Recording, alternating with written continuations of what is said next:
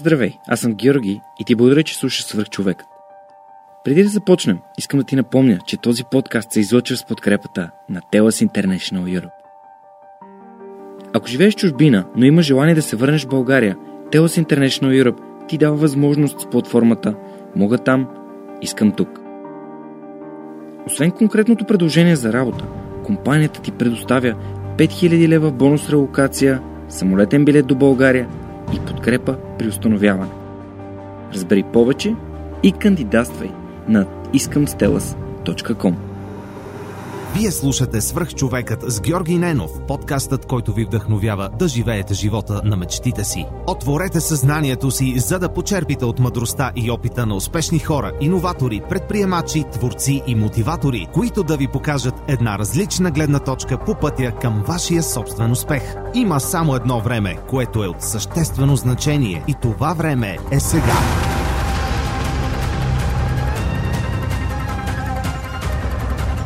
Здравейте, вие слушате Свърх човека с Георги Ненов. А днес а, моят гост е доцент Милена Георгиева, а, молекулярен биолог. Милена, здравей, много ти благодаря, че приема моята покана. А, тук сме няколко дни преди а, AINI конференцията, както и твоята конференция, която ти организираш. Може да ми кажеш с няколко думи за, за себе си и за това, което, а, това с което се занимаваш? Здравейте, за мен е изключително удоволствие да бъда в този формат. Казвам се Милена Георгиева и се занимавам с молекулярна биология. Учен, мислител и мечтател, както обичам да казвам, защото това да бъдеш учен за мен е най-голямото призвание за един човек. Ученият винаги се опитва да намира обяснение на нещата от живота, да намира обяснение за всичко, което се случва около него по научен и не винаги научен начин. Молекулярната биология ми е страст от самото начало, когато започнах да уча биология в Софийския университет. Междувременно, между другото, исках да бъда доктор и да уча медицина, но по едно или друго стечение на обстоятелство това не се случи. И а, муркайки се в сферата на науката за живота, биологията, разбрах, че тук може да се свършат много важни неща – това съвпадна с времето, в което самата молекулярна биология като наука започна да се движи с много бързи темпове, защото технологичният прогрес ни даде възможност да придобием механизми, с които да влезе много дълбоко в клетките на, на живите организми и на човека включително – и ни даде възможности за полет на голямо въображение, защото получихме способността да четем генетичния код на всеки един от нас. И това е нещо, което стои в основата на всеки жив организъм – молекулата на ДНК. Молекулата на ДНК, която ни прави такива каквито сме, до известен процент. Молекулата на ДНК, която прави живите организми живи, защото това е биомолекула, която има способността да се възобновява това е, което ни прави живи. И 2001 година завърших биологическия факултет. Това беше времето, в което беше разчетен човешкият геном. И повярвайте ми, след това започна такова главоломно развитие на науката молекулярна биология, че ние се главозамаяхме дори, дори хората, които се занимават с тази наука. А, научихме така наречения генетичен код на човека, научихме така наречената, прочетохме книгата на живот както обича да казва Франсис Колинс, който е един от доените в разчитането на човешкия геном. Той дълго време беше ръководител на националните лаборатории за здраве в Америка, изключителен човек и популяризатор на, на генетичната наука. Той казва, да, направихме възможно да разчетем книгата на живот, което ни даде огромни възможности за изучаване и познаване на Homo sapiens, на човек. Нещо, което допреди това не беше толкова възможно. Все пак науката се развива много отдавна, хората имат наблюдения и научни, научни е, достижения, но това да познаваш генетичния код и да четеш точно този код, който, който определя начина по който работят гените, начина по който работят клетките, е магият, която в момента е в нашите ръце. И се случват изключителни неща. Мисля, аз съм изключително щастлива, че съм молекулярен биолог. И а, това, което правя много често е да популяризирам и комуникирам на а, биологичната наука сред различни медицински специалисти. Винаги казвам, бъдещето на медицината е когато биологията и медицината се слеят в едно, когато медицината започне да разпознава молекулните механизми на клетките и на нашата генетика. И тогава вече имаме съвременна биомедицина, която, слава Богу, вече се случва. Може би не в България до толкова голяма степен, до която бих искала, но темповете, с които се развива на Запад, със сигурност ще повлияят и нашата, и нашата медицина. Преди да стигнем до а, толкова, толкова интересна и адски дълбока тема като ДНК, нещо, което аз, тъй като съм заинтересован от здравето, тъй като се занимавам и с фитнес и помагам на хора да, да, да влизат в форма и да се чувстват по-добре и да имат повече енергия, по-добър тонус, а, да имат повече самочувствие, да могат да играят с децата си, да, си, да са пример на децата си. Всъщност искам да те попитам как стана така, че ти се записа и избра изобщо да се занимаваш с биология, т.е. как а, избра твоето образование? Ами, това беше много, много интересен процес. Още от 9 клас първо исках да се занимавам с право. И много активно се занимавах с литература и разбира се с история. Което а, за мен е сега, от а, нали, светлината вече на молекулярен биолог е много важно, защото аз често комуникирам тази наука и пиша научно-популярни статии, така че любовта ми към литературата в момента намира материален израз биологията.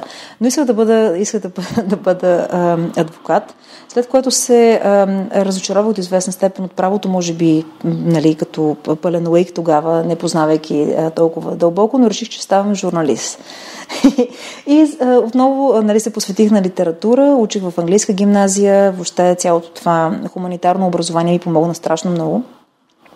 И някъде към 11-ти клас трябваше да превеждам, случайно, да превеждам симултантен превод на американски а, а, медицински специалисти в болницата в родния ми град Кюстендил да разказват какви са достиженията на американската медицинска наука, да популяризират а, тяхната практика сред нашите а, доктори в болницата в Кюстендил. И на, някак си се запалих от а, нещата, които трябваше да превеждам. Беше ми много трудно, разбира се, 10 клас, езикова гимназия, симултантен превод, американци. Беше много забавно, както и да е. Но някак си тогава а, медицината и това да правиш нещо за здравето и живота на хората ме грабна много ме грабна и казах, о боже, има науки като биология химия, разбира се, аз ги познавах преди това, но това да осъзнаваш, че те ще ти помогнат след това да познаваш по-добре живите организми, да познаваш механизмите в тези живи организми, да можеш да ги модулираш, да проектираш, е нещо, което ме грабна още 10 клас и всъщност така литературата не, че беше изтласкана на страни, напротив, тя ни помогна много, но се задълбочих биология и химия. Разбира се, исках медицина, но тогава имаше такъв наплив на, на желаящи да учат тази, тази наука, че някакси а, по една или друга а, случайност не успях да вляза. За сметка на това влязох на първа класация, още даже първа се записах в молекулярната биология. И може би до втори, трети курс не знаех и много се бях разочарована от това, че не съм медицина и така нататък. Но след това записах магистратура клетъчна биология биология. Защо точно биология? Ами, защото това беше най-близко до, до медицината, с която исках да се занимавам. Защото в а, магистратурата по клетъчна биология и ембриология, биология на развитието, се докоснах до точно тези механизми, които ни карат да бъдем хора, които ни карат да се реплицираме, да се, да се възпроизвеждаме. Всичко това, което изведнъж ми стана много ясно, че има много голям смисъл и че това е бекграунда на, на медицинската наука персе. И си казах, боже, тук има страшно много работа. Страхотна магистратура, работех по проект, който беше насочен към разработване на антитуморни препарати. Работихме с клетъчни култури, които са с происход различни видове тумори и много се запалих. Направих си защитата на, на дипломната работа и веднага след това на следващия ден имах интервю в Института по молекулярна биология за позиция като е, младши специалист, биолог. Естествено, това беше 2001 година. Освободиха ми позиция, за която да кандидатствам като, като докторант и така апетит идва с яденето. Влязох в Института по молекулярна биология на Българска академия на науките, където нивото е много високо като наука и, и го твърдя дори сега, от светлината на вече много години в този институт. И започна моята кариера като учен. По-скоро моето битие като учен. Тогава вече започна да се докосвам чисто материално до до клетки, до ДНК. Започнах да разбирам какво е ДНК. Не, че не съм го учила mm-hmm. в университета, но когато е в ръцете в лабораторията, магията е просто невероятна.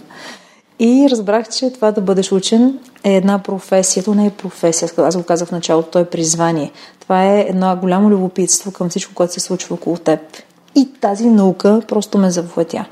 Завърших, направих дисертация по молекулярна биология, после главен асистент, след това доцент.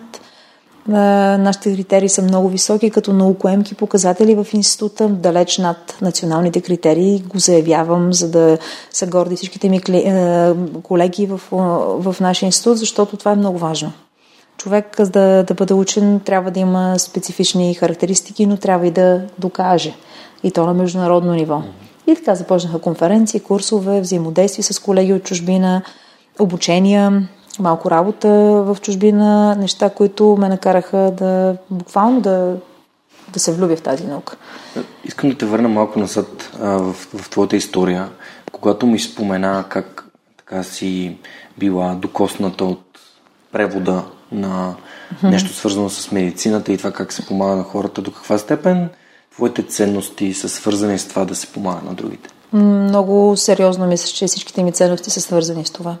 Всичките ценности са свързани с това да хората да бъдат а, осветени от светлината на, на всички познания, които учените имат, за да могат да живеят по-добре.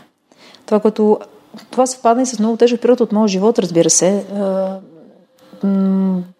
майка ми се разболя от рак, много млада. А, и това предопредели желанието ми да се занимавам с биомедицинска наука, с желанието ми да се боря с молекулните механизми на рак. Тя почина на 48 години. Сега от светлината на моите години ми струва толкова млада, че... А, но това беше, може би, моя life quest, както се казва, нали, живота, борбата ми в живота. Затова с така много голяма доза ентусиазъм и ярост понякога се гмурнах в тази наука, за да разбера защо клетките се израждат, защо се проявяват туморни процеси, кои са факторите, които индуцират това нещо, защо един човек се разболява на по-ранна възраст, друг се разболява на, по, на по-голяма възраст, хронологична. Какво се случва и кое влияе?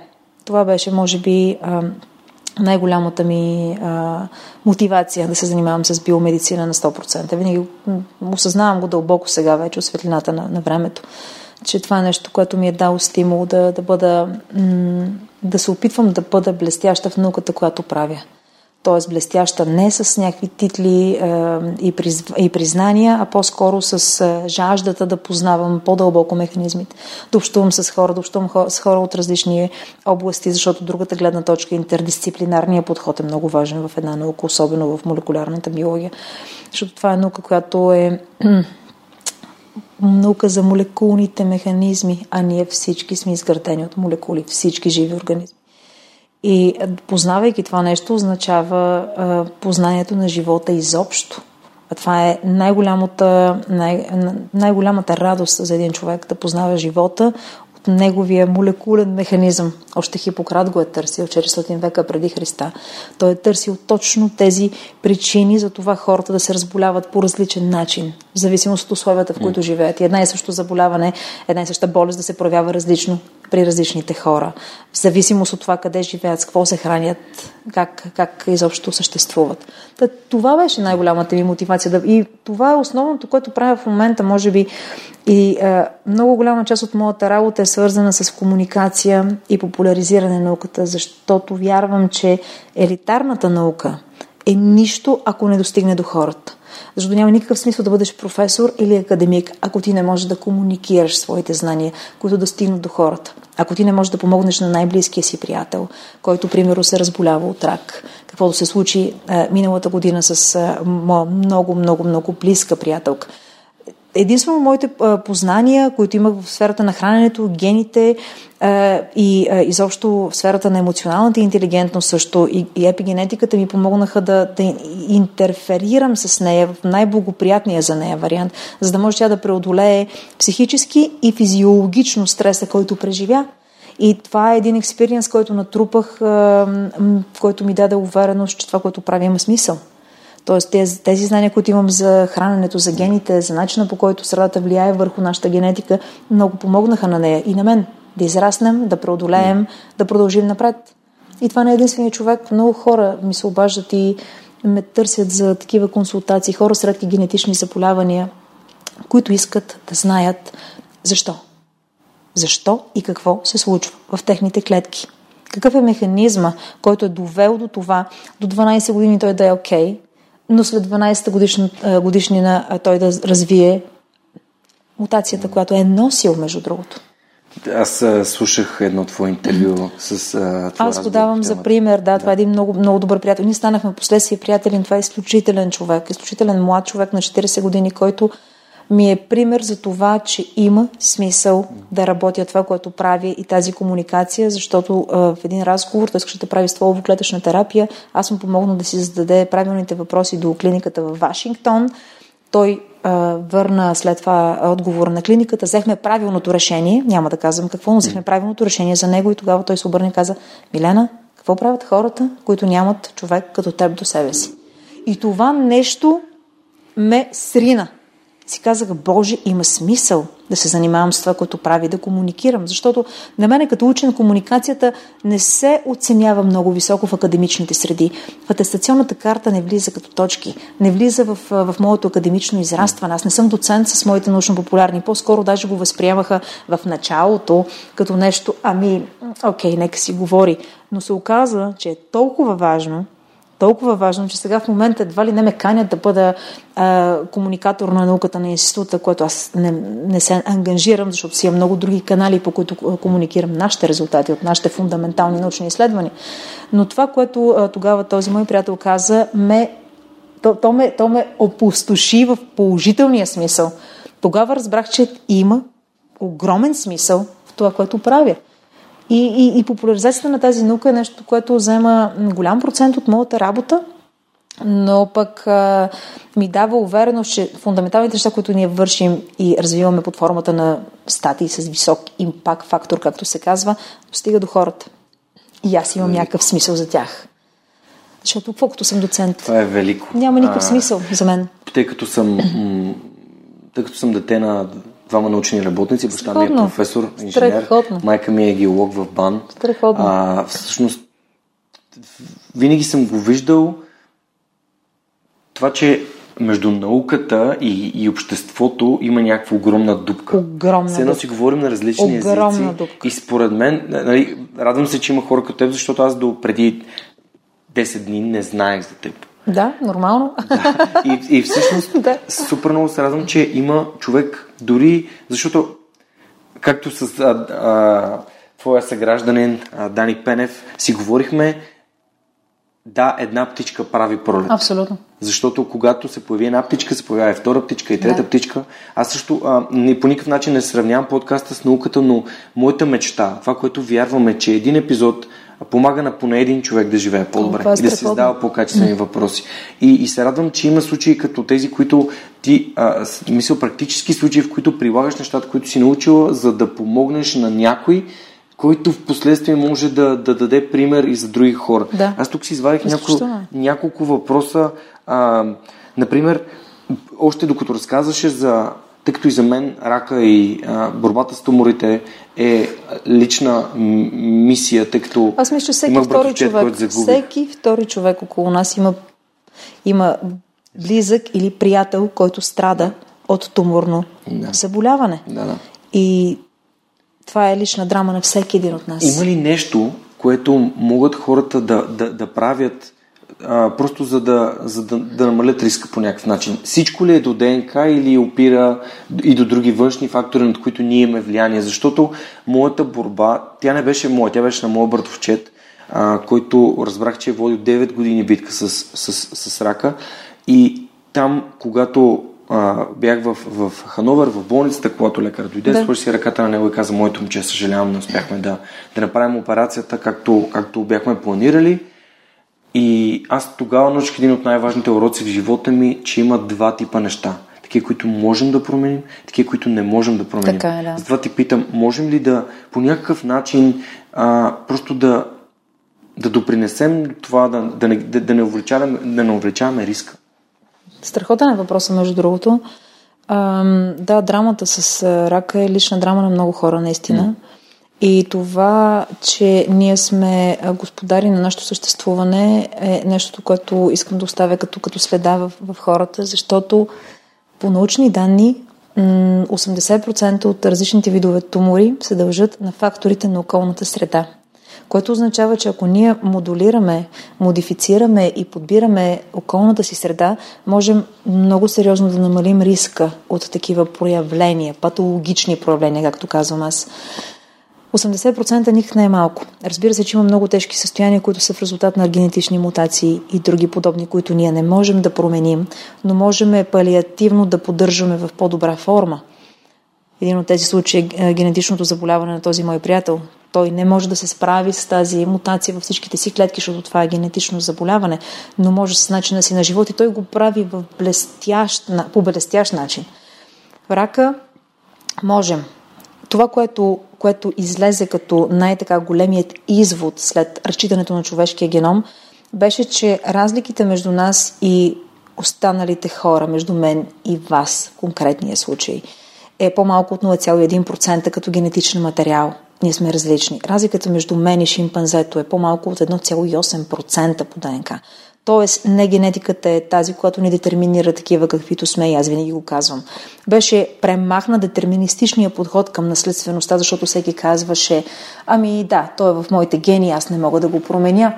Някои неща са в нашите гени. Това са генетичните мутации, това са генетичните заболявания, с които се раждаме.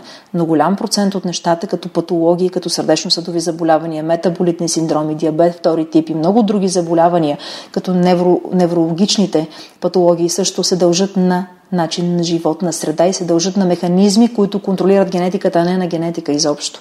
Ракът е също такова заболяване. Така че един от изводите, който направихме е да, генетиката ни и ДНК не е нашата съдба. Излязоха страхотни научно-популярни публикации 2001-2003 година в Times, в Forbes, в Guardian, където и да е в света, в световен мащаб, които казваха и то на корицата. ДНК не е нашата съдба. Тоест имат други неща, други механизми, които, които определят начина по който гените ще работят. И това е така наречената епигенетика, която стои над, епи, гръцкото над, нещо над генетиката. Това са тези механизми, които контролират работата, работата на гените и всъщност това са тези механизми, които ние можем да контролираме. Тоест ние можем да бъдем абсолютни господари на нашата генетика, на нейните проявления. Ние не можем да си променим физически гените, нали, Можем да индуцираме мутация, примерно като изпием някакъв химикал и нали, да, да се саморазрушим, но идеята не е това. Идеята е, че ние можем да модулираме работата, ние можем да тунираме, т.е. ние можем да дирижираме нашата генетика. И има страхотни клипчета в YouTube, които показват как всъщност епигенетиката представлява един процес на а, диригентство на нашия, на нашия геном. И в, в нашия геном свират различни видове инструменти. И примерно нервните ни клетки свирят с а, звука на флейтата. Той звучи различно, примерно, от звука на контрабаса. Нотите са едни и същи. Това е епигенетика една и съща генетика, в резултат на начина по който се интерпретират механизмите, звучи различно. И нервните клетки са нервни, отговорни за развитието на мозъка, епителните клетки са отговорни за развитието на, на, на кожата. И това е нещо, което ние можем да, да, да контролираме. С рака е точно така. 2003 година даже Франсис Колинс, който вече цитирах в неговата книга DNA The Language of Life, който е изключително научно популярна книга, страхотна книга, езикът на, на живота, казва така. Първата стъпка, която трябва да направи човек към така наречения персонализиран или прецизен подход към собствената си генетика и съществуване, е да си направи родословно дърво. Изключително елементарно. Но не родословно дърво само по родственост, ами по заболявания на тези родственици. Дядо ми е имал хронични такива, такива и такива заболявания. Баба ми е имала такива, такива и такива. Майка ми, прабаба ми, прадядо ми. Колкото по-дълбоко в корените на това родословие, толкова по-богата информация за това ние към какво сме предразположени. И с такова родословно дърво, на така наречените заболявания, човешки заболявания, всеки един от нас може да има много чиста картина към това, към какво е предразположен, което в никакъв случай не означава, че той ще развие тази патология, но означава, че той е подложен на риск. И не е необходимо да разчита генома си и да дава пари, въпреки че в момента изобщо не е скъпо човек да разчете цялата си генетична секвенция. А, и това е абсолютно възможно. Въпросът е, че ще има познание, което ще му даде изключителен шанс да съществува здравословно. Като ако ние сме предразположени към метаболитни синдроми и диабет втори тип, човек ще модерира хранителния си режим и двигателната активност и ще внимава. Ако сме предразположени към рак на гърдата, например, имаме в родословието предшественички, които са били с такова заболяване, починали са от такова заболяване, не означава, че трябва да минем на пълна мастектомия, както направи известната Анджелина Джоли. Ами, означава, че трябва регулярно на 6 месеца ние да се следим, да проверяваме, да следим какво се случва. Това е един персонализиран подход към нашето съществуване и, и нашата физиология. Така можем да контролираме проявата на рак.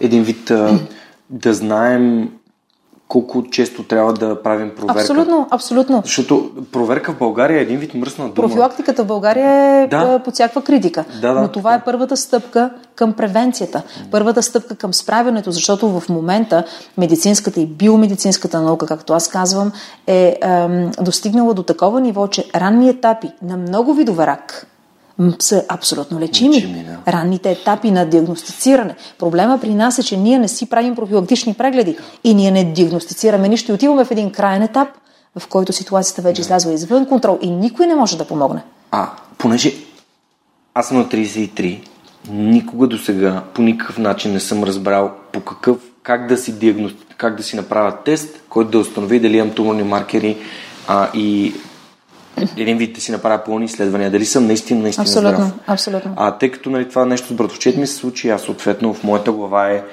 това е възможно да се случи и с мен, естествено. Да, с, да може би е, с всеки, зависи какъв, какъв е бил е, рака. Какъв е, какъв е процесът, какво, нали, къде хората могат да разберат, окей, нали, за да провериш, трябва да направиш това, това и това.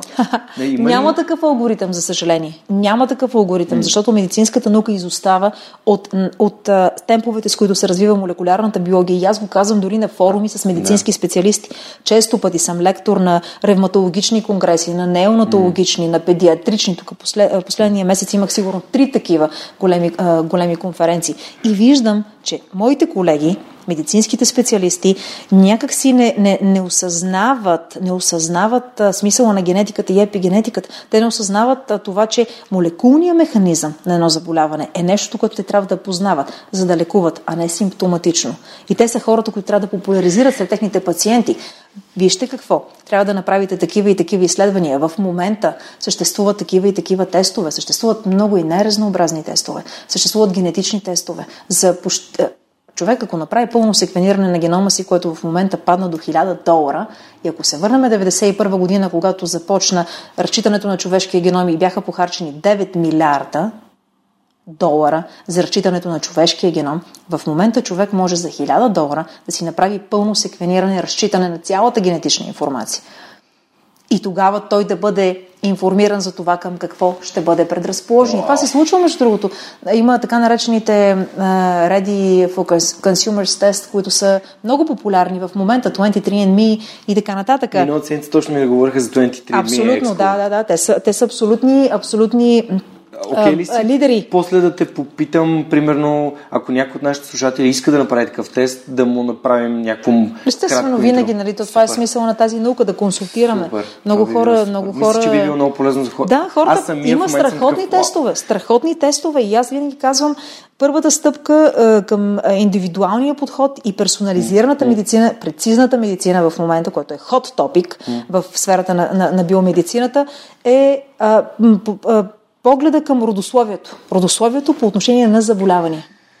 Ето това е. След това вече, когато човек види към какво евентуално е предразположен, защото в неговият род е имало такова и такова заболяване. Аз отивам, примерно, на гастроентеролог и първи въпрос, който медицинският специалист ми задава е, вие обременена ли сте? Нали, смисъл, първо въпрос е адски, адски зле зададен, но понеже аз разбирам какво ме пита, нали, казвам, да, в рода ми има примерно такъв и, такъв и такъв вид рак, такова и такова заболяване. Ами, значи, вие трябва да се преглеждате на 12 месеца. Добре, де, а защо не ми кажете, че всъщност има вече генетични тестове за рак на дебелото черво, които аз мога да направя? Те не са скъпи да пратя в Америка. И защо да ги правя в Америка, като секвенатора е в съседната лаборатория до нас, на Института по молекулярна биология? Само, че Института по молекулярна биология и изобщо Българска академия на науките не осъзнава необходимостта от връзката на науката с обществото. Вау. И това е моята най-голяма драма. Най-голяма драма. най-голямата ми драма е, че има абсолютен геп и, и дупка между науката, която се случва в България, защото ние сме на ниво европейско и международно ниво, защото представяйки нашата наука в, на международни форуми, където съм и лектор, не само популяризатор, а си и много научни изяви, където езикът е корено различен, представянето е корено различно като научна презентация. И ние сме на ниво. Ние сме супер, супер а, нормални учени, които могат да комуникират с най-големите хора. Последно бях на конгрес по а, организация на генетичния материал, който беше съорганизиран от нашия институт и физици от а, университетите на Бращановата лига. Ние направихме една много добра симбиоза между биология и физика, между моделиране на процесите, свързани с генетиката. И бяхме на ниво. Няколко човека след това ми се обадиха да отида на среща, да мога да им обясня някои неща, които се случват в нашата биологична система, за да могат те да моделират след това като, като физици процесите, чисто математически. Така че ние говорим на един и същи език с нашите западни колеги.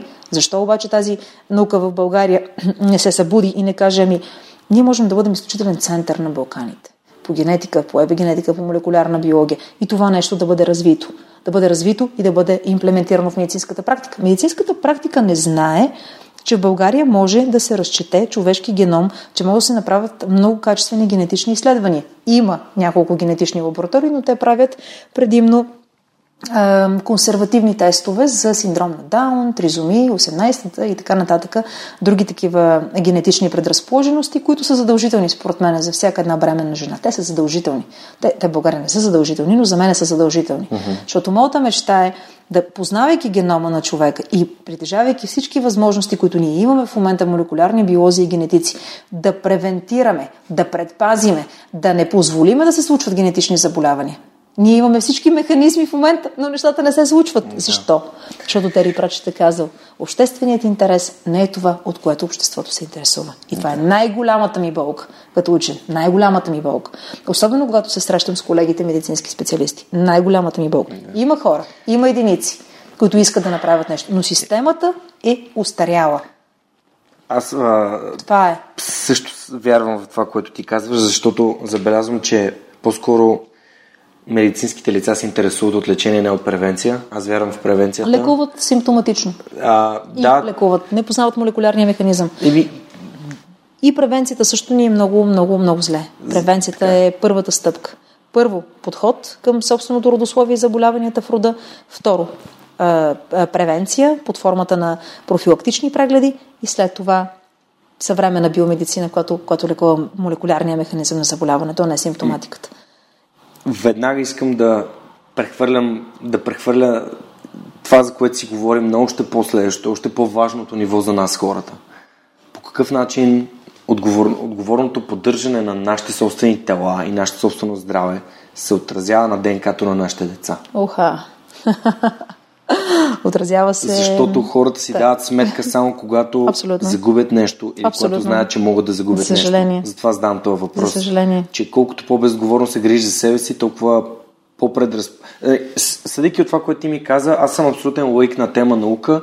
Не, не твърдя, че знам нещо, но мога да задавам въпроси. Супер са въпроси. И въпросът е свързан с... Ако, може би хората, ако знаят, че хранейки се, поддържи, а, по начина по който го правят, поддържайки супер стресиран живот, не давайки достатъчно сън на тялото си, те предразполагат своите деца за някакъв проблем. Това така ли е? Абсолютно. Абсолютно. примерите са крещящи. Примерите са толкова крещящи, че а, аз винаги давам някои от тях, когато говоря за епигенетика, защото епигенетиката всъщност е начин, нашият начин на живот.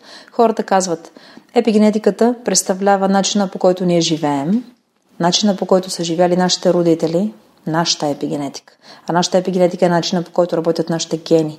И от това зависи към какви заболявания ще сме предразположени и зависи какво заболяване изобщо ще развием и как ще протече то.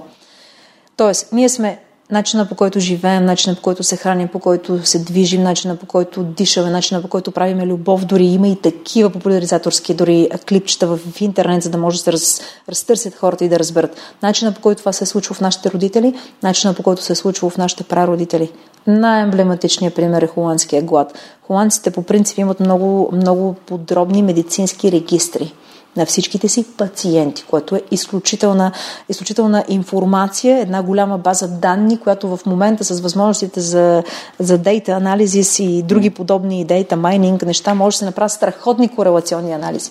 Холандците, края на Втората световна война, окупация страна на Германия, глад, изключителен глад. Всички бременни жени през този период, които са получавали по 200-400 калории на ден, което е изключително нисък прием на калориите, знаеш най-добре колко, какво означава 200-400 калории, особено за бременна жена, са дали началото на деца, които са с много малки размери и те са станали ниски индивиди, които след това са били предразположени в много висок процент към метаболитни синдроми, диабет втори тип и затластяване. Това, което обаче се е случило и медицинските регистри го доказват, е, че когато тези деца са станали възрастни индивиди, вече са живеели в оптимални условия, нормални условия на живот, с нормално хранене, без стрес, всъщност са дали отново поколение с малки размери и с същите патологии и проблеми. И дори в момента, ако се погледнат медицинските регистри, ще се види, че Нидерландия и нейното население е застрашено от метаболитни синдроми, сърдечно-съдови заболявания, които са в резултат на този холандски глад преди 60 години, който е се е случил в рамките на 6 месеца по време на окупацията страна на Германия. И това е дало отражение на няколко поколения напред което означава, че всичко, което правим в момента, дори нашето взаимодействие в момента, води до определено ниво на стрес или на приятност в организма, това е подкрепено с синтез на определени хормони, а тези хормони са фактори, които не само ни карат да се чувстваме стресирани или щастливи, но те са фактори, които влизат в генома и атакуват молекулата на ДНК. Те са много мощни епигенетични регулатори. Те могат да маркират химически молекулата на ДНК и да кажат гена Хикс, който е отговорен за проявата на сърдечно-съдово заболяване, ще бъде затворен при този човек. Той няма да се прояви, но при другия човек ще бъде отворен и той ще бъде изключително, а, със сигурност ще развие, примерно, сърдечно-съдово заболяване или ще развие диабет втори тип. Това е смисъла на епигенетиката. Ние предаваме тази наследственост. Това, което е важно – и хората трябва да знаят. И много често ми се случва а, при хора, защото аз работя в сферата на репродуктивната биология, хора с а, стерилитет, с проблеми, а, с а, разни женски клиники, консултант съм, водя лекции и не само, провеждаме изследвания с организация на генома на половите клетки при хора, които имат проблеми, имат мъжки или женски фактор на стерилитет, чисто научно, фундаментално. Но идеята е, че много преди хората да планират да има деца, те залагат епигенетика вече върху своите оплодителни клетки. И това е, това е известен научен факт. Начинът на живот на майката, много преди тя да планира да има деца, влияе върху епигенетиката, която се отлага върху яйцеклетките. Жените а, се раждат с определен брой яйцеклетки, които в хода на развитието нали, се изчерпват и тя разблиза в менопауза. При мъжа не е толкова, а, толкова сериозно, защото той, той продуцира регулярно, но при жената живота й още от най-ранна детска възраст до половото съзряване, до планирането на деца, отлага епигенетика върху тези, е, върху тези полови клетки нон-стоп. И всъщност идеята, ами ние ще се готвиме за, за дете, ще започнем да живеем здравословно, по принцип вече е булшит. Защото ние вече сме заложили тази епигенетика и често съм лектор на научни конгреси, свързани с епигенетика и репродукция. И а, наскоро бях лектор на а, конгрес, на който представях нашите резултати научни а, в така наречения periconception, което всъщност е средата преди съчеването. Тоест, времето, в което се формират половите клетки. Това е много преди съчеването. А, не искам да слушам млади хора, които ми казват, ами аз съм в първото три месеца, бебето е много малко, мога да си правя някакви вредни навици, не искам да казвам какви, защото виждам и такива неща. Нали, то няма да, да повлияе. Как няма да повлияе? Първите три месеца се формира нервната тръба. Първите три месеца епигенетиката, която отлагаме с начина на, на живот, на майката, особено когато е проводник на сигналите, е най-важният период в живота на едно дете. И никой не го осъзнава, никой не го, не го разбира, може би, не знам, никой не го комуникира на тия хора. И това е драмата. Това е драмата. Така че да, ние предаваме епигенетика и то в много висок процент на нашите деца. Еми...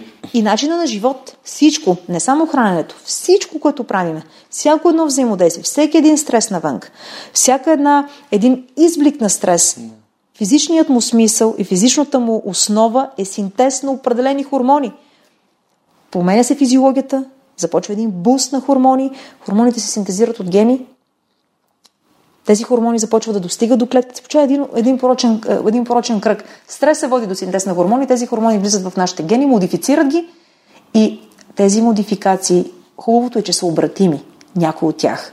Тоест, ние можем да, да, да модулираме а, отлагането на нашата епигенетика, но има а, модификации, които са много стабилни върху молекулата на ДНК. И бащите, и майките предават тези модификации на децата си.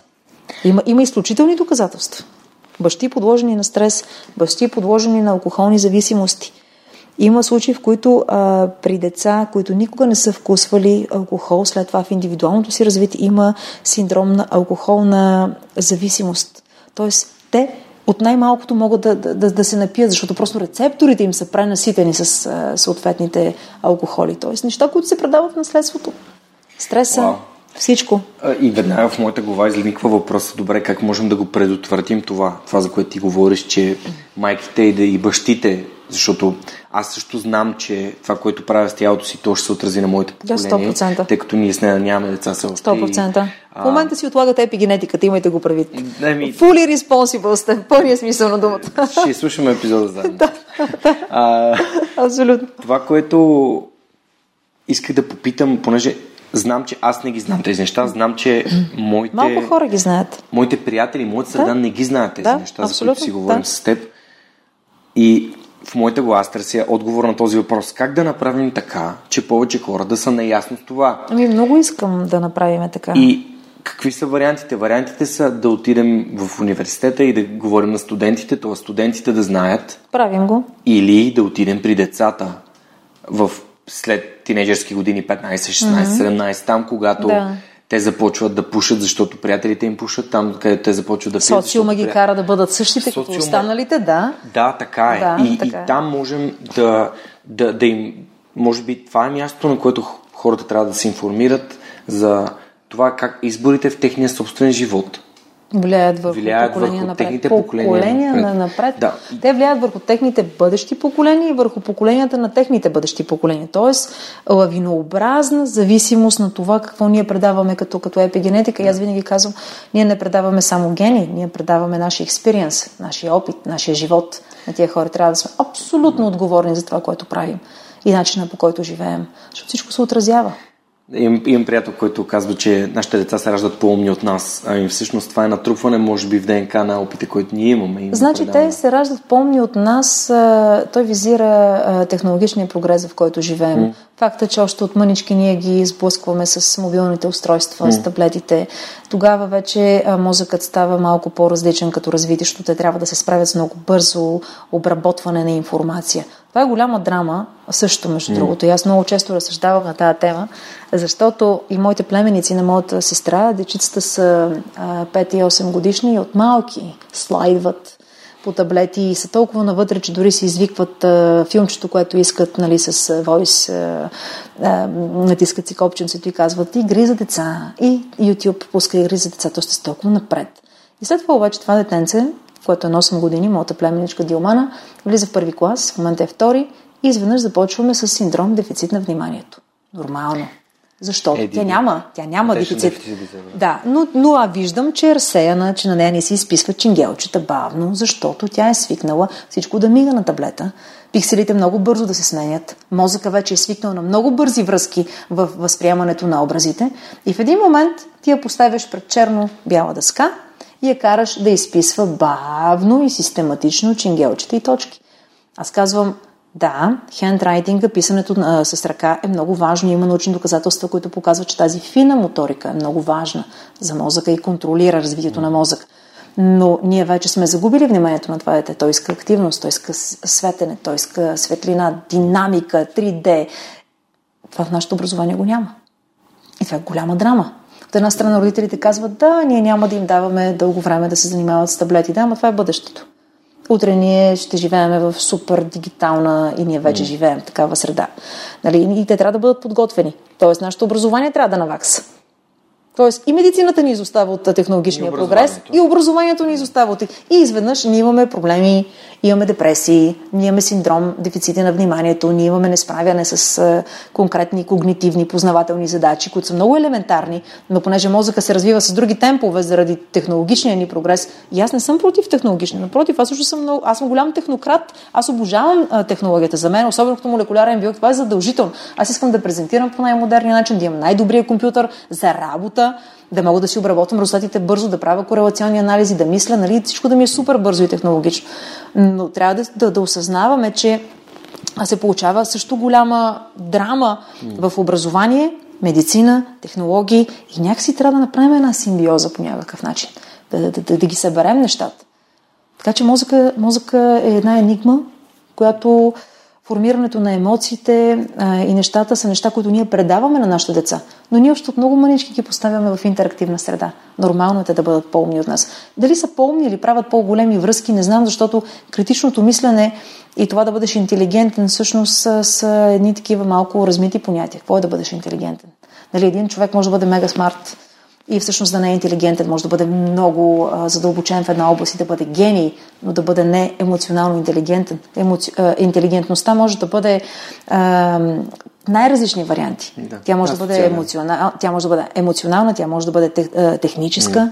Нали, интелигентност, може да бъде а, артистична интелигентност, всякакви видове интелигентност. И няма, няма една дефиниция за, за, за интелигентност. Просто това е една, едни познавателни способности, които са малко или повече развити при един индивид. Но пък това не означава, че другият индивид не е по-емоционално интелигентен, например, или по-технологично интелигентен. Имам а, колеги, които са изключително интелигентни хора, интелигентни хора. Mm-hmm. В същото време обаче не се справят с а, техниките. Тоест те не могат да, да си помислят как ще гледаш от една апликация, ще шернеш, ще шернеш на, на таблета си, там ще направиш забележки, това нещо ще отиде във Фейсбук, нали, и ще направиш една м- мрежа от един страхотен, нали, клъстер от споделяне на информация и така ще популяризираш това, което правиш. Така за Боже, аз не знам, не знам как се случва това нещо. Не мога да разбера как в едната ти ръка е телефона, компютъра е пред теб, в другата ръка ти е таблета и изведнъж нещата се случват. Ето, значи този човек, който е много интелигентен, много умен като учен, не може да разбере моята технологична интелигентност. Емоционалната интелигентност също. Така че приятелят ти всъщност е прав, но те просто се биват поставени в една друга среда. Ние не сме живеели в такава среда. Мобилните телефони и компютъра се появиха. Имам много силен такъв пример в семейството, за което ти каза баща ми, както казах, той е професор. Да, професор инженер. да, сигурно съм. Но той е, а, аз съм свръхсоциален. Той не е. Mm. Той дори се определя като малко по-тъмер. Да, те, между другото, повечето учени са малко по-затворени. А, а, за това е нормално. Мен, за мен всичко е това да говоря с хората. Това да, е и за мен е като... също. Велико. И за мен е също. При условие, че, че бях изключително притеснително дете, което mm. дори не обича да ходи да пазарува в магазина. И сега излизам на форуми с по 200-300 човека и страни и казва човек, какво правиш? Учи ли се това? Ами, не знам, Георги, дали се учи. А, по-скоро, а, да, може би се учи, може би изпитваш вече някаква потребност за това да комуникираш. Самите знания ти дават малко по-голяма увереност, дават ти малко по-голяма, по-голямо желание, любопитството да се срещаш с различни хора. Всичко това влияе много сериозно върху комуникативните способности. Бях много затворен човек, да, отличник, задълбочен, да. читанка. Аз, Не, много скучна, аз, аз много скучна, доста... много скучна. Аз абсолютно. Абсолютно. И сега обаче този куп нещо става наука ми дава. Обожавам да говоря с хора. Обожавам да говоря с хора от различни области. Отворена съм за въпроси. Искам да ми задават въпроси. Аз задавам въпроси, защото вярвам, че няма глупо въпрос. В комуникацията с хората се ражда истината. А, а комуникацията с хора от различни области е нирвана за мене. В комуникацията с хора се ражда истината. Аз имам едно казване, че контекста определя верния отговор. Да, така е. А, и, Има нещо вярно, да. Просто, и, да. и дори в контекста на, на здравето и това, когато хората искат да постигнат резултати, не става въпрос за хапчето, добавката. Абсолютно. Абсолютно. Цялостно е. То е комплексен подход. Да. То е една симбиоза между самопознание, работа върху самия себе си и запознаване с тенденциите на, на, на съвременната наука. Това е, може би, най-големия проблем, защото ти като започна разговора в началото, каза да, в, в свят с много, много информация, тези информация, нали, с фалшива информация, какво правиме? Това ще е за следващия ми въпрос. Задай го. как, понеже спомена и YouTube и принцип YouTube може да е един вид като синоним на място, където всеки може да пусне всичко. Да, така е. Което е факт. Да, Но същевременно е място, където може да научиш много. И това как е вярно. правиш разликата? Аз имам познания. Нали, много дълбоки научни познания, това ми помага много сериозно да разгранича. Аз имам а, механизми, по които мога да разбера дали а, една комуникация или един резултат са, са верни и достоверни. Има си начини, т.е. първо списанието трябва да бъде с висок ранг. Второ, трябва да си минал на рецензенти, то си пише. Трябва да видиш къде е публикувано, трябва да видиш кой е източник. Трябва да видиш дали е написано интелигентно, защото а, информация за генетика, епигенетика и хранене има ужасно много. И м- доста често попадам на ам, информация, която не ми харесва. Написана от лаици, от хора, които не разбират. А, имам дори познати, които комуникират а, достиженията на изкуствения интелект, на а, човешката аугментация, т.е. подсилването на човешкият организъм и се опитват да говорят за а, генна редакция, опитват се да говорят за стволово-клетъчна терапия, но говорят по толкова не, непрофесионален начин, че по този начин те опошляват, те опоручават науката. Това е моята друга болка. Забелязвам го често пъти, а, така, а, се обръщам към тези хора, пиша им а, лични писма, дали в месенджер, ако са ми приятели или някъде друга да и казвам, не казвам нищо лошо. Правете това, което правите специалисти в сферата на философията. Говорете за това, което знаете, за, за човешкия дух, за това как се справя в технологичното време в момента. Но когато говорите за, за човешкият индивид, когато говорите за живите клетки, когато говорите за биология, когато говорите за молекулярна биология, моля ви, допитайте се до специалисти. Не казвам, че съм единствения специалист. Имаме ужасно много добри специалисти в сферата на молекулярната биология и съвременната биомедицина, които могат да помогнат комуникацията да бъде на едно много добро научно ниво. Това в мрежата е трудно. За това трябва да се гледа източника, трябва да се гледа кой го е написал, трябва да се гледат, може би, и неговите научни титли, колкото и тесно градо да звучи. Но все пак научната титул означава, че този човек зад гърба си има фундаментален научен бекграунд. Този бекграунд се дължи на неговата а, активност в лабораторията, на неговата активност на конгреси, на неговото защитаване пред научни комисии. Това не е за подценяване. Човек трябва да има един солиден научен бекграунд, за да може да го направи това нещо. И казвам хора, ако искате да говорите за това нещо. Днеска имам такъв конкретен случай във Фейсбук. Аз много мразя хейтерските постове, но ми се наложи да направя такъв. Няма да влизам в подробности, но чух нещо по националната телевизия, което ме същиса и много ме натъжи.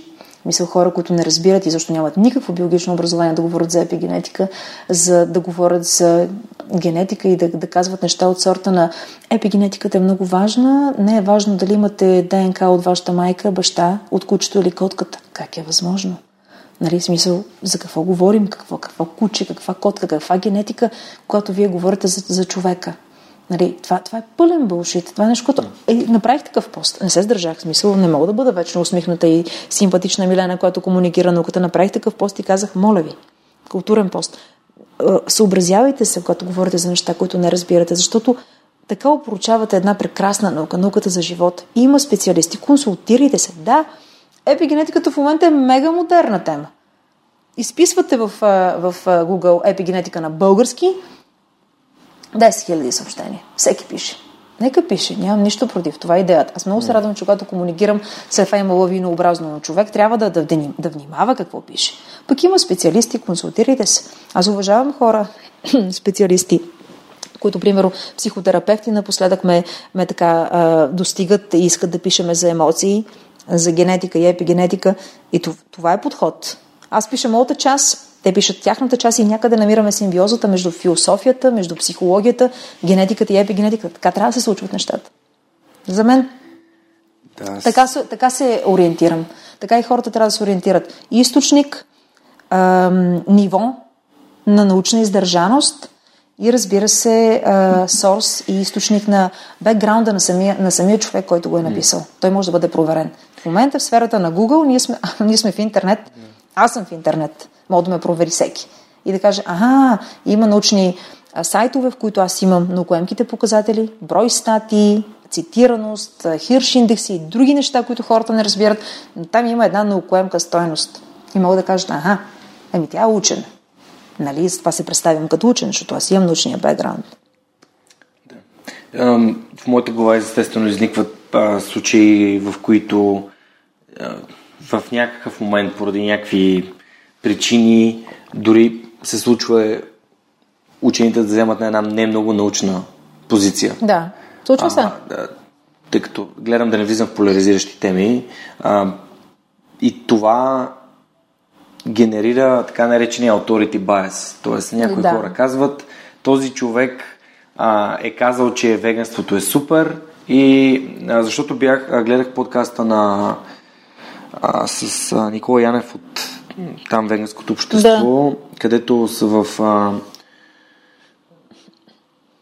бяха го питали момчетата от а, наука и критично... Не, извинявай, а, не наука и критично мислене, а... Чакай, че те станаха няколко групи. Няма значение. Габриел и доктор Митев.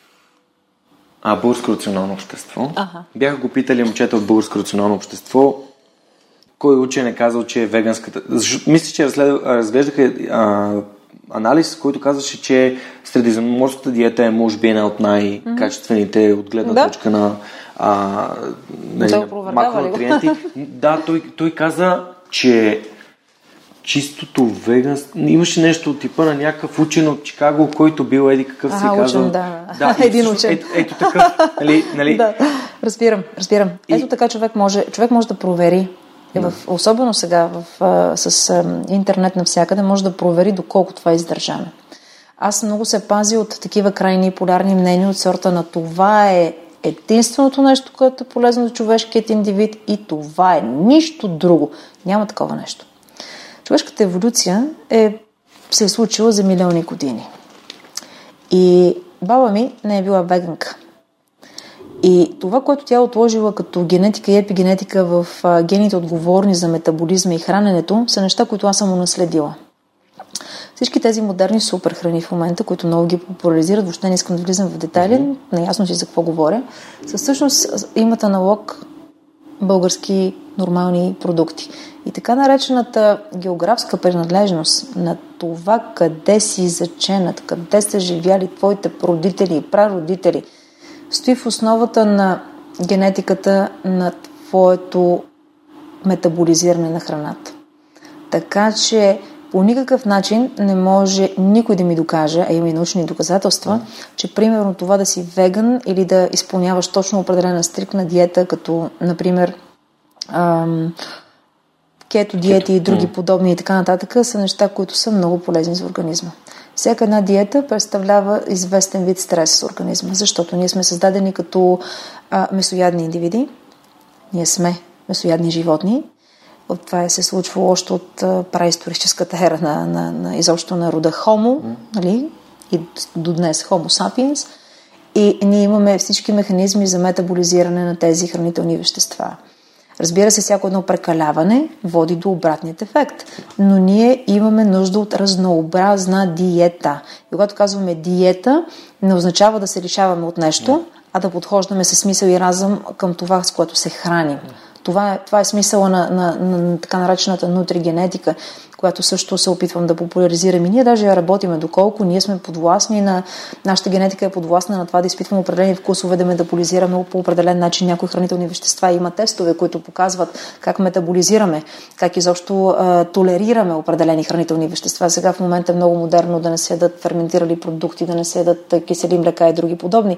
Ами тогава японците да не са най-глупавите хора на света, че да, да ценят а, българското кисело мляко като така наречения еликсир на, на, на младостта. Те имат изключителен култ към, към българското кисело мляко. А това е една от нациите, която има най-нисък процент на ракови заболявания, което се дължи, разбира се, на тяхната диета. Приемането на кълнове, приемането на сурова риба, нали, точно този тип хранене, който те имат. А по-ниския прием на, на захари. Така че а, всяко едно крайно мнение по отношение на хранителният режим и диети аз не толерирам като учен. Има много данни, които показват, че веган, научни данни, които показват, че веганството причинява това и това. И не искам да влизам в подробности, защото знам, че има много кръгове в България, които нали, са строго вегански, строго вегетариански. Това, което всеки трябва да направи е, храняйки се по определен начин, да наблюдава себе си. Това е индивидуалният подход. Аз не казвам аз това, това и това. Сам човек може да види той има ли лактозна нетолерантност или няма. Аз имам. Да, и аз имам. Но не се отказвам от киселото мляко. Въпрос на личен избор. Абсолютно. Защото за мен е пък микробиома, който е, киселото мляко ми дава, е много важен. Това е втория геном. Ние имаме 5000 пъти повече ДНК. Да, интересно ми е как, добре, как подбираш млечните продукти, в смисъл как подбираш, например, киселото мляко, което ядеш? Според теб има ли значение има. дали е а, органично, дали е... Разбира се. Да, в смисъл, интересно ми е как един учен подбира храната, която Много е. сложно. Много сложно. А, първо, първо не изпадам в някакви драми, в никакъв случай. Тоест, това Разбира се, е приложимо, че не изпадаш. Абсолютно. Разбира се, че следя етикетите. Още повече ние сме лабораторията, която за първи път скандализира България, че определени ета, като разни консерванти и изкуствени отцветители, могат да предизвикват а, увреждания в молекулата на ДНК. Разбира се, медиите го поеха и го а, съсипаха, като почнаха с заглави от сорта на шарлите бомбонки предизвикват рак, нещо, което ние не сме казали. Просто казахме, че стойности и концентрации на допустими изкуствени отсветители могат да увреждат ДНК и че трябва да се ревизира Европейската комисия за допустимите стойности. Нашето общество каза, такова нещо няма. Българска академия на науките дори се отказа от изказванията на професора, който ръководи моята лаборатория, нашата лаборатория. И в един момент се оказа, че обществото не се интересува от обществения си интерес. Миналата година, това се случи преди 4-5 години, миналата година френски екип потвърди нашите резултати. В момента Европейската комисия ревизира допустимите стоености на консерванти от светители. Защо, питам аз, България не цени собствените си учени? Защо а, в института ни казаха, ние знаем, че тези неща са вредни, но ние искаме да скандализираме обществото. Ами Лоби. защо аджаба ние сме учени тогава? Лоби. И лоби също. Защо сме учени? Какъв е проблема, примерно? Има допустими стойности. Скандинавските страни от тези допустими неща са забранили над 10 такива. Кой е по-умен? Ние ли скандинавците? Да, okay. Защо се губи общественият интерес? Това е другата ми болка. Да. А... Кръщя и питам. Защо? Защо научните резултати на нашите учените в България трябва да бъдат а, пре повторени от френски учени и това да, да. да сигнализира Европейската комисия? Един вид потвърдение. Еми, като сме глупави, да бъдем глупави до край. Това е положение. Как подбирам? Да подбирам с, с интелигентност. не, чета първо, разбира се, етикетите, опитвам се да избягвам добавени захари, опитвам се всичко, което консумирам да бъде натурално. Разбира се, че съм фен на средиземноморската диета, защото бях такъв консорциум, значи се ЕПИК, който е насочен към изследване, научни изследвания, епидемиологични изследвания за това как средиземноморската диета влияе върху определени биометрични показатели. Резултатите са фантастични едни от най-големите нации с най-много столетници са италянци на определен остров, които се хранят по точно определен начин. Испанците също са много добре. Японците. Китай до известна степен, но там стрес им разказва играта. Не, че и в Япония го няма, но в Китай някакси е по-засилен. Така че храната а, влияе много сериозно и подборът ти е много важен. За мен е важно да не се прекалява с месо, но не се отказвам от една пържола в никакъв случай. Не трябва да се прекалява с алкохол, но не се отказвам от чаша червено вино, защото знам какво има вътре в него. Знам, че месото е важно, защото а, чисто научно то има незаменими аминокиселини, да. които човек трябва да направи всичко възможно да си ги набавя по друг начин, чрез ядки или, или artificially, в смисъл изкуствено. Да. Нямам идея как си го правят хората, аз обичам да си ям месо. Проблема не е в яденето на месо, според мен. Проблема е в а, производството на месо, индустриалното производство на месо. И аз често пъти влизам в а, приятни конфликти с хора, които са също ГМО, например. Които казват, аз няма да ям ГМО. Казвам ми, какво означава ГМО? Ами тук в този домат има генотриба. Генотриба. Ами какво прави този генотриба? Ми, не знам, ми прави домата студоустойчив, например. Ама какво означава един ген? Една миниатюрна единичка в молекулата на ДНК, която съдържа водород, кислород, азот и въглерод. Същите съставки, които ги има в нашите гени. Ние ги метаболизираме. Ние използваме тази енергия. Аз няма да се превърна в риба. Този, този ген няма да интеркалира, да взаимодейства с моята ДНК и да предизвика мутация. Хора, разберете, това се прави в контролирани условия. Това, от което трябва да се притеснявате, са пестицидите, химикалите, хормоните и антибиотиците в момента, с които се третират всички хранителни източници. Било то растения, било то животни, mm-hmm. било то морски обитатели. Mm-hmm. Това е най-голямата драма mm-hmm. в момента. Да, аз, понеже доста от нещата, които ти каза, ги виждаме в постовете на Лазар, той много се, той обича с сарказъм да се базика с хората, като а, примерно те казват, а, няма да имам ГМО. А, аз имам една любима история, че човек, нали, всъщност пшеницата. Да. И тя е в голяма Да. степен има ГМО, както Царевицата. царевицата. Да.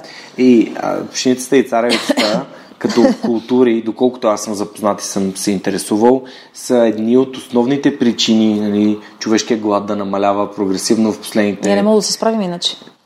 И всъщност аз предпочитам да са ГМО, отколкото да бъдат наблъскани с хормони и с, с антибиотици.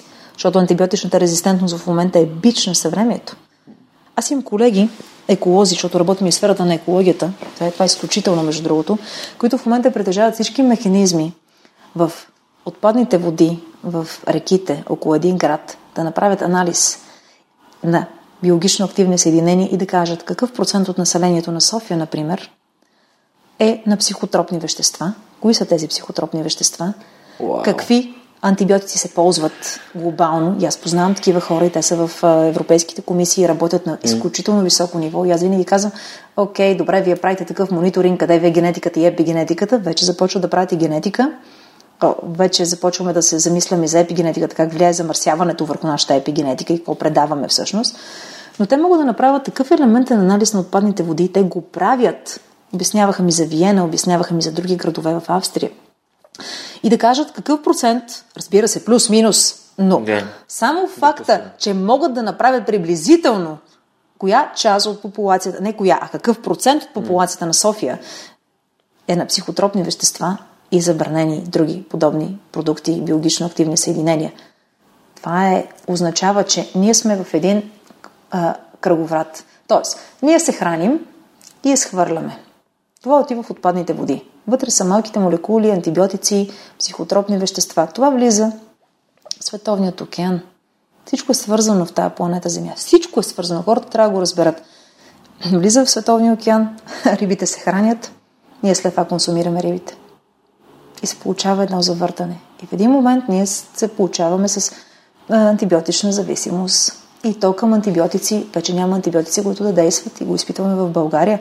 Един антибиотик, втори антибиотик, опашка от антибиотик. Хора, преди хората пиха пеницилин и се излекуваха веднага. Три хапчета и ти си окей. В момента правиш опашка от пет антибиотика което е ужасно.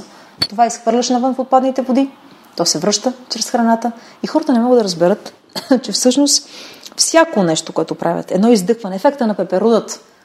С един приятел, който а, с- така се интересува от наука и често пъти така ме ползва като енциклопедия. Аз казах, че ще го включа на а, такъв а, импулсен телефон, защото вече не се издържа. Той каза, Милена, да напишеме а, една такава научно-популярна статия за ефекта на пеперудата.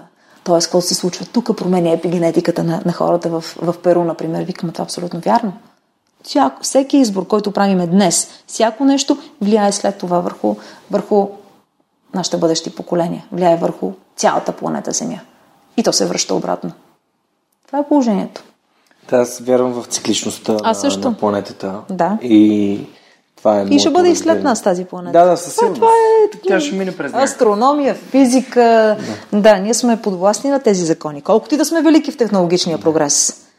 Планетата Земя, природата си знае своето. Е, Тя, тя създава баланса по някакъв нейн си начин. Тя създава баланса, да, абсолютно. Тоест има, има, има един баланс, който а, води след това до естествен подбор, въобще една еволюция, която е изключителна. Изключителна. Изключителна. И защото самата планета тя е система, аз така си го обяснявам, нали, че планета е една система. И дори с нарастването на температурите в момента това ще стигне до някакъв период, Да. в който ще се предизвика някаква природна аномалия, която ще направи... Живели сме ледников направи, период, сменили сме цели видове. Нали? Да, ще направи рестарт на планетата, нали? Абсолютно. Или както се казва, hard reset. Да, И да, ще оцелеят да. само хората, които... А, и една мисъл на Питър Диамандис, понеже си бяхме заговорили за Да. Теди от... А, а, Теди Панайотов. Да. И Питър Диамандис, а, си спомня един подкаст, преди може би години и половина съм слушал с него. Някой пита, добре, да, като м- започнем да излитаме от, от Земята, нали, къде ще се заселим? Ще се заселим ли на Марс? И той казва, хм, Тоест, ние ще преодолеем гравитацията, Да, за да отидем да. на друго място, където също трябва да преодоляваме гравитацията. Абсолютно. А всъщност, ако успеем да заселим място в космоса, което се придвижва с минимална енергия, защото в а, условията на вакуум няма нужда от, Така е. а, от толкова много енергия, за да преодоляваш гравитация. Всеки път, в който излизаш и влизаш в една Да. атмосфера, а, всъщност това е, ще са доста повече спестени ресурси. Абсолютно. И много такъв интересен начин на мислене на хора, които така мислят някакси стъпки, стъпки напред, стотици хиляди стъпки напред. Аз а, работи с астрофизици и търсиме така наречения альтернативен източник на наследственост, нали, кой ще замести въглерода горе, mm. защото това е една е атом, който е много важен, нали, с много важни свойства в молекулата на ДНК, във всички биомакромолекули. И, а, и въпреки това им казвам, окей, нека инвестираме в търсене на друго място. Но защо не инвестираме в тая планета? Защо не инвестираме в медицината? Защо не инвестираме в здравето? Защо не инвестираме в environment, в mm. околната среда? Mm. Защо не се, не се а, така, събудиме малко и не разбереме, че всъщност, абе, планетата Земя е една. И, и всъщност ресурсите трябва да се влагат много сериозно тук. Разбира се, полета на въображението, какво е на Марс, какво е около нас. Ние сме една, една миниатюрна, ние сме микро, мега, микро, гига, микро, а, миниатюрно а, точица в, в цялата Вселена. Да не говоря, че сме нашата галактика, нали, също сме някакви миниатюрни. Тоест ние сме нищо на фона на, на, на, на глобалното на глобалната вселена. Да.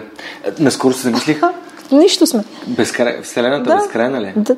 Еми, Вселената е безкрайна, вероятно, да, безкрайна. Супер Поне за нашите възприятия тя, тя е безкрайна. Е, Ние това нямаме отговоря. перцепцията Точно за това да сложим граници на тази Вселена. Ние нямаме техник, технологичното а, достижение и възможности да сложим граници на тази Вселена.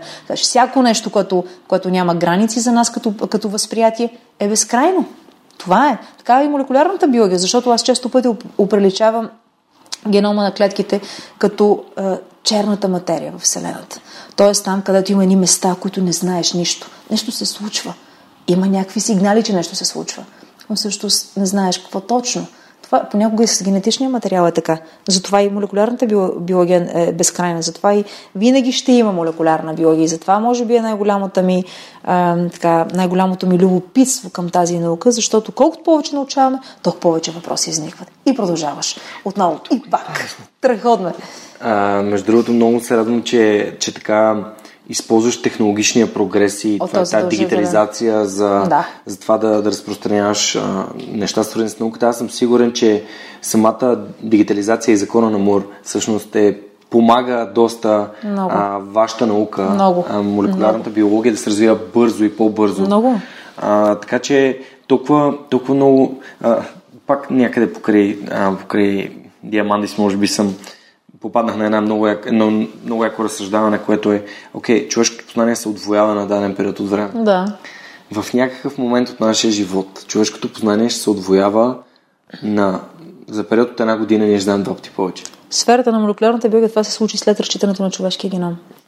Науката съществува още преди Христа. Да. Но име при цялото човешко познание може да е бум за една година да се отвоява. Няма да стане така цялото човешко Да, познание, защото да. то, то е на много сегменти. По-скоро една област По ще области доведе до със сигурност. Началото на науката, на, на, на, на така наречените естествени науки, химията и физиката бяха много силни. Много силни. Може би те доведоха до този тласък да се стигне до момент, в който технологиите да ни позволят да разчетем човешкия геном и да разберем много неща. Двойната спирала на ДНК е открита а, 54-та година. 2001 ние сме разчели целия геном. Това е огромно количество информация. Само генома на една клетка, а ние имаме стотици трилиони в, в човешкото тяло, само на една клетка геномът, т.е. съвкупността от всички молекули ДНК, е разстоянието от тук до Луната и обратно. Това е огромно количество информация.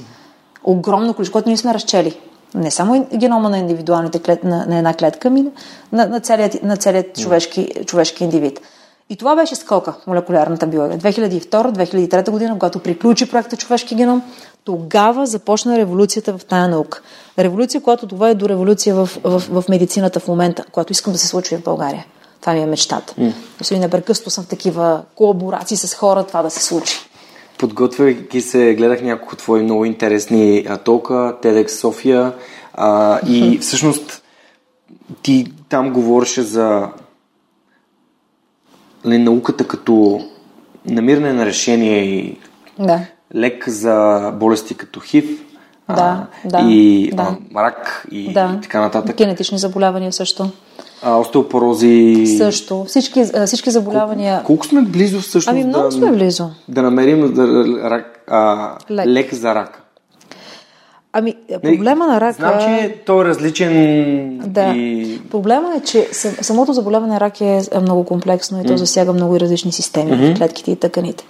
Проблема е, че фармацевтичният бизнес също не е много заинтересован в разработването на нови лекарства, така че също има лобита, защото Да. те инвестират много повече в продуциране и разпространение на, на лекарства, които работят по един начин и трудно правят развойна дейност. Разбира се, че има фармацевтични компании, които, които правят R&D и това, това аз работя понякога дори с такива и това, това е готино.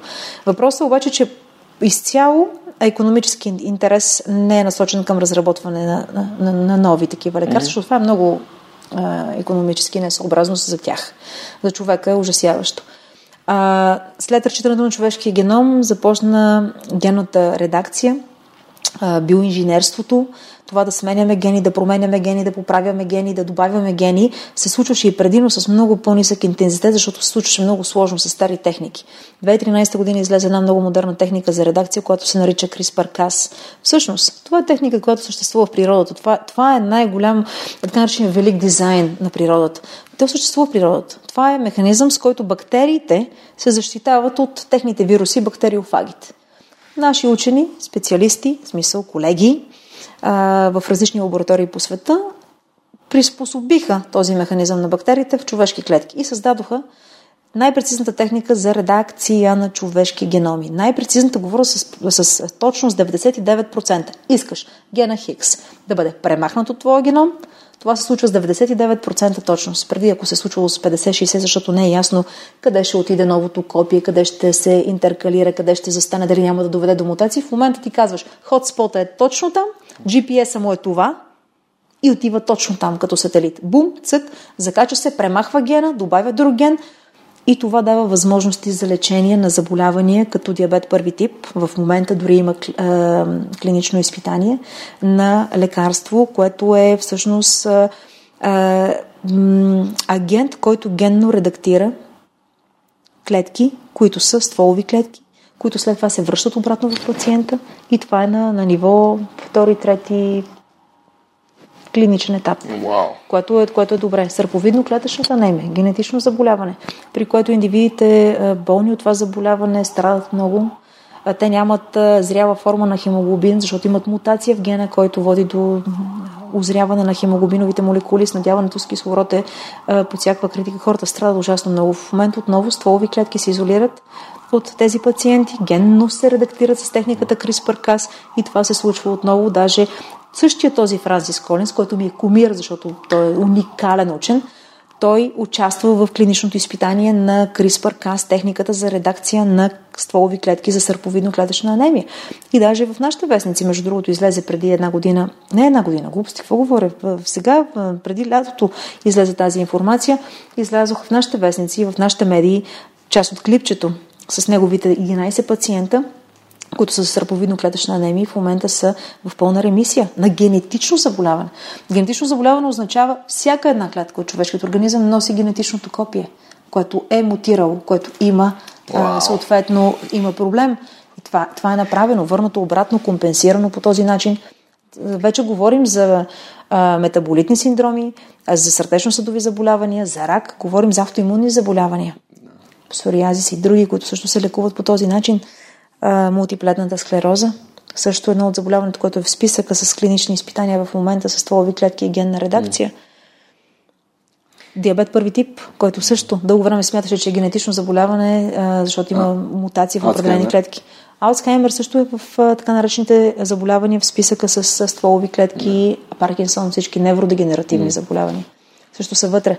А, предстои, това предстои, то се случва в момента в, в, в съвременните лаборатории. Според до какъв, до, какво, до какъв период от време бихме могли да разполагаме на ниво лечение с такъв тип? Ами ако говорим за така нареченото отвояване на знанията в сферата на биомедицинската наука, ако 2001 година ние разчетохме генома, а 2013 вече говорим за прецизни техники за редакция, се надявам в следващите 10 години това да се случи. Даже искам да бъда по-добър пророк и това да стане в следващите 5. Защото клиничното изпитание на диабет първи тип е в, в ход. Няколко компании провеждат такова. Сърповидно-клетъчната анемия е на, на последен етап на клинично изпитание.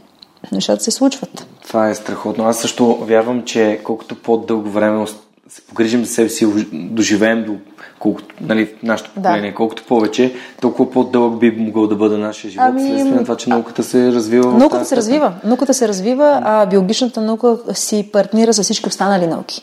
Това е много хубаво. С химия, физика, ние не можем без, без тези науки. Те не могат без нас, разбира се, но ние не можем без тези науки.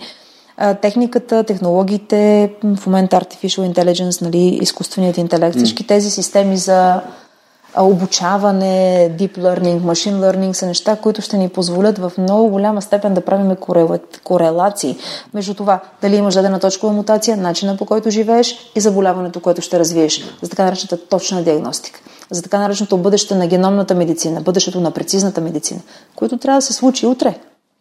Имаме всички механизми това да се случи утре. А, аз, понеже ти тук преди малко спомена R&D и а, покрай братовчет ми, всъщност там бях огромен фен на един сериал, който се казва Еро, Стрелата. Те даже по България го даваха. И този главният герой, а, актьора Стивена Мел, правеше една кампания съвместно с Fuck Cancer Foundation, който да, е в САЩ. Да, да, да, къд, където всъщност не събираха пари за лечение, те събираха да. пари за R&D. Това е Research and Development. Е, това, това е е единственото, нали, да. единственото нещо, което ще скъси момента, в който ние имаме лечение Точно за така. всички заболявания. Точно така. С а, настоящия момент. Това е, това е най-големия проблем на фундаменталната наука. Фундаменталната наука, генетиката, епигенетиката, молекулярната биология, биофизика, биохимия, всичко е, има а, страхотни постижения. Само, че те остават на ниво елитарна наука някъде там в научните журнали. Това е така наречен ресърч. Ти правиш ресърч, публикуваш. Да. Но девелопмента след това, развитието на този ресърч, имплементирането в практиката, он е дълъг път, в който тук не трябват само учени. Тук трябват специалисти от всякакви области. Mm-hmm. Менеджери, мислители, визионери, а, а, ръководители, всичко, всичко, което може да, да, да, да, да включи този процес в им, имплементиране на тази технология в, в практиката. Това е големия геп, който съществува. За това се бавим. За това се бавим. Но пък аз винаги казвам, че когато, в смисъл, новите неща, новите развития а, влизат по-трудно. Това е нормално. Нали, човечеството има нужда и самата медицинска наука има нужда да, да се адаптира. И м- така, провеждам разговор. Има, има, има много, много симпатични хора. Примерно, на един ревматологичен конгрес проведох един страхотен разговор с, а, понеже а, една от фармацевтичните компании обича така да малко да поощрява, да, да предизвиква медицинската гилдия mm-hmm. с учени като мене. И темата на сателитния симпозиум на тази фармацевтична компания беше бъдещето на човек. Бъдещето на човека на Национален конгрес по ревматология. Просто ги шейхнахме мега яко, защото наистина ги разбунихме духовете. Е, там говорихме за генна редакция, нали, докъде е стигнала съвременната биомедицинска наука. И на вечерята след това професора, който е ръководител на това дружество, каза, ела да си поговоря с тебе, защото много така ми стана интересно и започваме да говорим за технологии, за това, че не, влизат много в медицинската практика. И тогава аз му казах, и вие имате право, защото човечеството е просъществувало и заради консервативността на медицинската наука. Не може всеки, който има някакво откритие или някаква технология, веднага да я имплементира в практиката. Трябва да мине време, се докаже, че тази технология работи, че работи безупречно, че работи правилно. Така че консерватив, консерватизмът на, науката, на медицинската наука си има своето значение. Но трябва да има и такива визионери и мислители, които пък да прокламират новите идеи, защото трябва да има хора, които да казват, като Алан Мъск, например, като, е, като Стив Джобс, mm-hmm. преди време той също беше изключителен визионер, между другото. В момента следя Бил Гейтс, който има цялостна фундация за Алцхаймер. Неговото отношение към а, социално значимите заболявания е изключително. За мен това е един визионер и think tanker, както се казва, който инвестира много сериозно в а, медицинските технологии. Той беше обявил война на маларията? За да, също, да. Преди години беше... това, това беше неговата кауза. В момента са невродегенеративните заболявания. Има фундация за Алцхаймер и инвестира много средства за това. Да, аз загубих баба ми заради Алцхаймер преди два месеца и всъщност... Съжалявам, да. Това е нещо, което най-ново... Изключително ужасяващо. зверски яд, да, Защото така, виждаш как един супер да, здрав човек, за съжаление, да. който на 80 години е абсолютно така, здрав, знам. с перфектни зъби, перфектно здраве, с перфектна, а, перфектно сърце и изведнъж просто Никой не е застрахован. Да. мозъкът казва оф. абсолютно. Shutting down. Да, не почва и, да си, да, да. И, и, и така човек просто губи, губи себе си и наистина някакси и живеем в много интересно време, което да, това е вярно. да, да, да, да, да ставаш свидетел на как, как телефоните от... Имаш ли домашен телефон, нали? Абсолютно, помня ги. да. И сега в момента, да. Цялото знание, да. значи компютър и домашния телефон, освен че е без кабел, се намират на едно малко устройство, което е 10 см. Да. И, и, и го носиш джоба си и насякъде можеш да провериш и не е нужно да помниш всичко. Това се случва с, с, с биологията. Да. Вече можем на чип карта да си имаме генома и, и всъщност се разработват такива технологии на Запад, които това чипче влиза в компютъра на твоето GP, на твоят личен лекар. И когато той ти изписва определени антибиотици, първо трябва да види дали нямаш мутация в определен рецептор и да не се окаже, че ти трови организма без да има биологичен ефект. Mm-hmm. Фармакогенетиката, фармакоепигенетиката са неща, които много слабо се преподават, например, в България. Днес имах среща с изключителен фармацевт, който така иска да създава някакви биоклъстери за модерна биомедицина и му трябват молекулярни биолози и познавайки ме така като нали, по-популярен човек в тази сфера, дойде и поговорихме и точно това каза. Къде, къде е фармакоепигенетиката? Викам, няма я в България. Аз опитах да направя такава програма, но тя не, тя не проверва, защото просто консервативи, нали, всички са много консервативни. Mm-hmm. И м- това да, да, разтърсиш, да разтърсиш една среда означава да им създадеш дискомфорт. Това е известен вид стрес за тези хора и те не биха за искали. За хората по принцип. За хората по принцип. Никой не иска новите неща. Да. Никой не ги иска. Не ги иска, поне не ги иска така а, щастливо. Нали? Mm. Смисъл, ясно е, че те ще дойдат, но абе, колкото по-далеч, толкова да, по-добре. Да, да, това, това е драмата ние да направим ресърч, който да влезе и да бъде девелопт след това. Е, това, е, това е нещо, което трябва да, да стане симбиоза. Добре, а, да се върнем на... Понеже искам да си поговорим малко и за книги, защото книгите винаги а, са, супер, винаги да. са теми в подкаста. А, първото нещо, което искам да те питам, може би от финалните ми въпроси, и те, то е свързано с здравето. А, вече си говорихме, но ако, нали, имайки знанията, които ти имаш, а, кои са нещата, които човек трябва да прави, за да има на добро здраве? Ми, аз вече го казах, За храненето вече би. го уточнихме. Първо, първо да направи индивидуален подход. Пак се връщам към това родословно дърво. Мега важно е. Мега важно е. Второ, трябва да, ако може, има достъп до медицински е, и, и тестове и профилактични прегледи, нека да го прави. Това е задължително. Другото, което е популяризирането на генетичните тестове, в смисъл достъпа до генетичните тестове, също е много хубаво нещо, особено за хора, които планират деца. Защото много от тези заболявания могат да бъдат избегнати, да не кажа 80%. Просто защо? Защо да, да, да създаваме това нещо? Да, окей, има деца с а, такива увреждания, разбира се. А, аз също съм много така състрадателна към, към, към тези ситуации, но ако ние можем да го избегнем с познанията, които имаме, защо трябва да го причиняваме? Да, те са прекрасни деца, но защо да го причиняваме, ако можем да го избегнем на етап още преконсепшн, т.е. преди изчеване? Нали? Смисъл, нека да го направим. Това е, това е смисъл на науката. Полза за обществото. Другото, което е да се следят с храненето, как, как им влияе, с физическата активност, как им влияе. Не е необходимо да правиш нещо, от което не се чувстваш окей. Okay. Много се чувстваш а, ущастливен, укрилен. А, ти сам, човек познава физиологията си, той, той се усеща. Просто да се обърнем малко към себе си, да погледнем себе си и да кажем, ами това ми действа добре. Ами, значи, може би е хубаво да го правя по-често. Mm. Това не ми действа добре. Тази храна не ми понася. Ох, нали, имам, имам стомашни неразположения, подувания и други подобни. Значи, трябва да я избягвам. А, тази храна ми действа добре. О, аз, аз всички се оплакват от смяната на времето, пък аз се чувствам а, много енергичен. Значи, значи, аз имам добър хранителен и двигателен режим и трябва да го доразвивам. Това е смисъла. Mm. Профилактични прегледи, познание, самопознание, и, и страхотен Сън. интерес към себе си. Сънят е много важен. Разбира се, това е времето, в което организма се възстановява. То, той е свързан с циркадните ритми. Става тъмно, започва синтез на мелатонин, свързват се мозъчни участъци, имаме специални клок гени. Те взеха Нобелова награда миналата година за това, че откриха гени, които са отговорни за нашата циркадност в, в ритмиката на физиологичните ни процеси. Спането, справянето с задачите, метаболизма, всичко е подвластно на циркадните ритми. А за стреса, освен медитацията, която вече сподели, доколкото разбрах, също подкрепяш хората, които Разбира се. такъв тип практики Аз също го правя. себе си. Разбира се.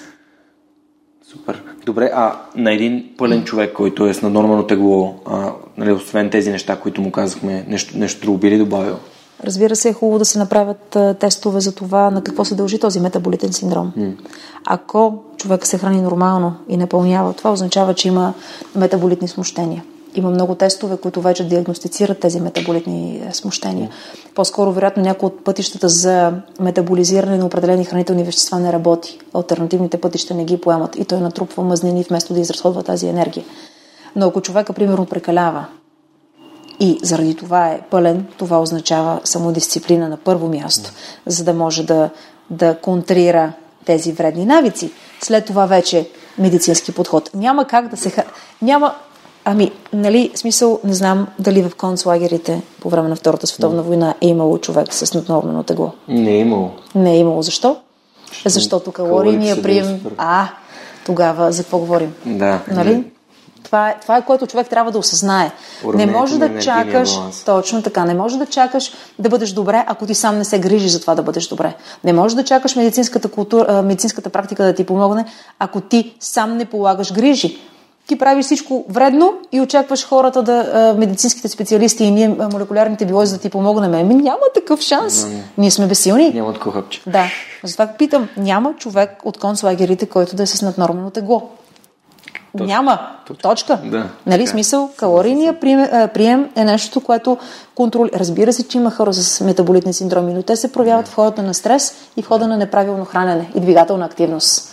Защото нали, забелязвам, че а, двата най-често срещани проблема са свързани с нали, това преддиабетно стояне да. или, е, или хашимото и някакви други Абсолютно, да. а, проблеми, да. свързани с а, да щитовидната жлеза. Да, абсолютно. Имам такъв приятел. Следствие се от... консултираме взаимно да. какво да прави.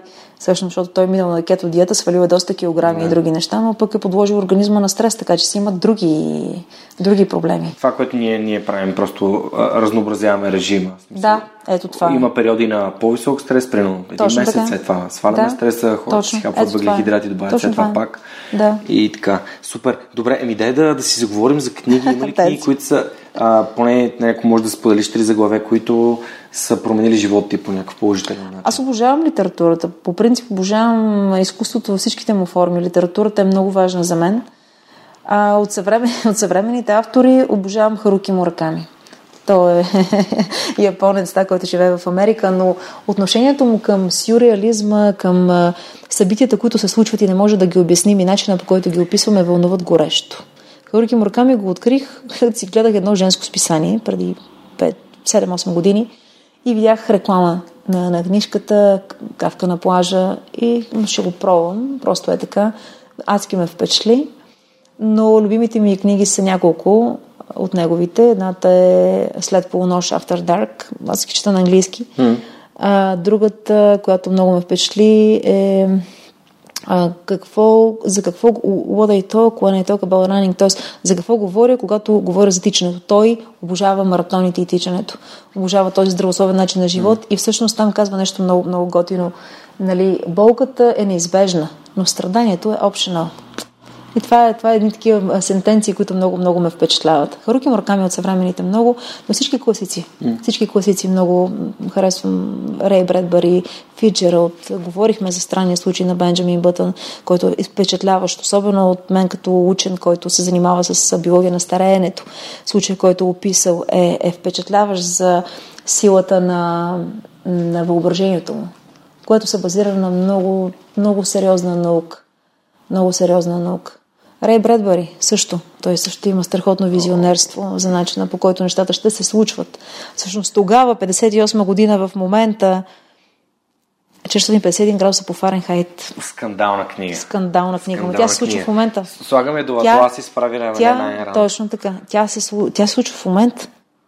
Телевизорите, Big Brother, наблюдението, нали всички тия неща, начина по който живеят в стрес тези хора – Чела си ми е преди 7-8 години и ми стои така на бюрото, защото тя е... Аз нямам книги, аз нямам книги. А, нямам да. книги, не гледай тук.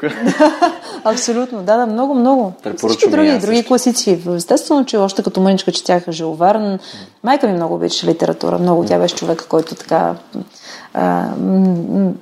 заложи духа на изкуството, на литературата, на музиката и на дизайна в къщи. Баща ми беше малко по-така материално ориентиран. Не материално като пари, но по-скоро като такъв тип steady state философия за живота, малко по консервативен. Mm. Майка ми беше полет на въображението. Всичките книги горе,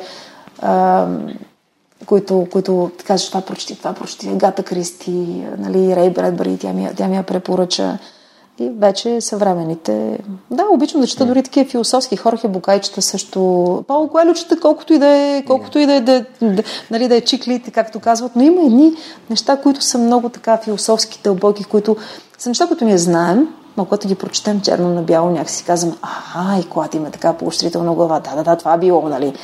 И такива неща обичам, да. Една от любимите ми книги на Букай е Трите въпроса. Да, Трите много, въпроса ги обожавам. Супер много ми помогна. Как книга толкова много ми да, помогна? Да, да, Просто да. да осъзная, че е окей okay да живея живота си така, както аз искам.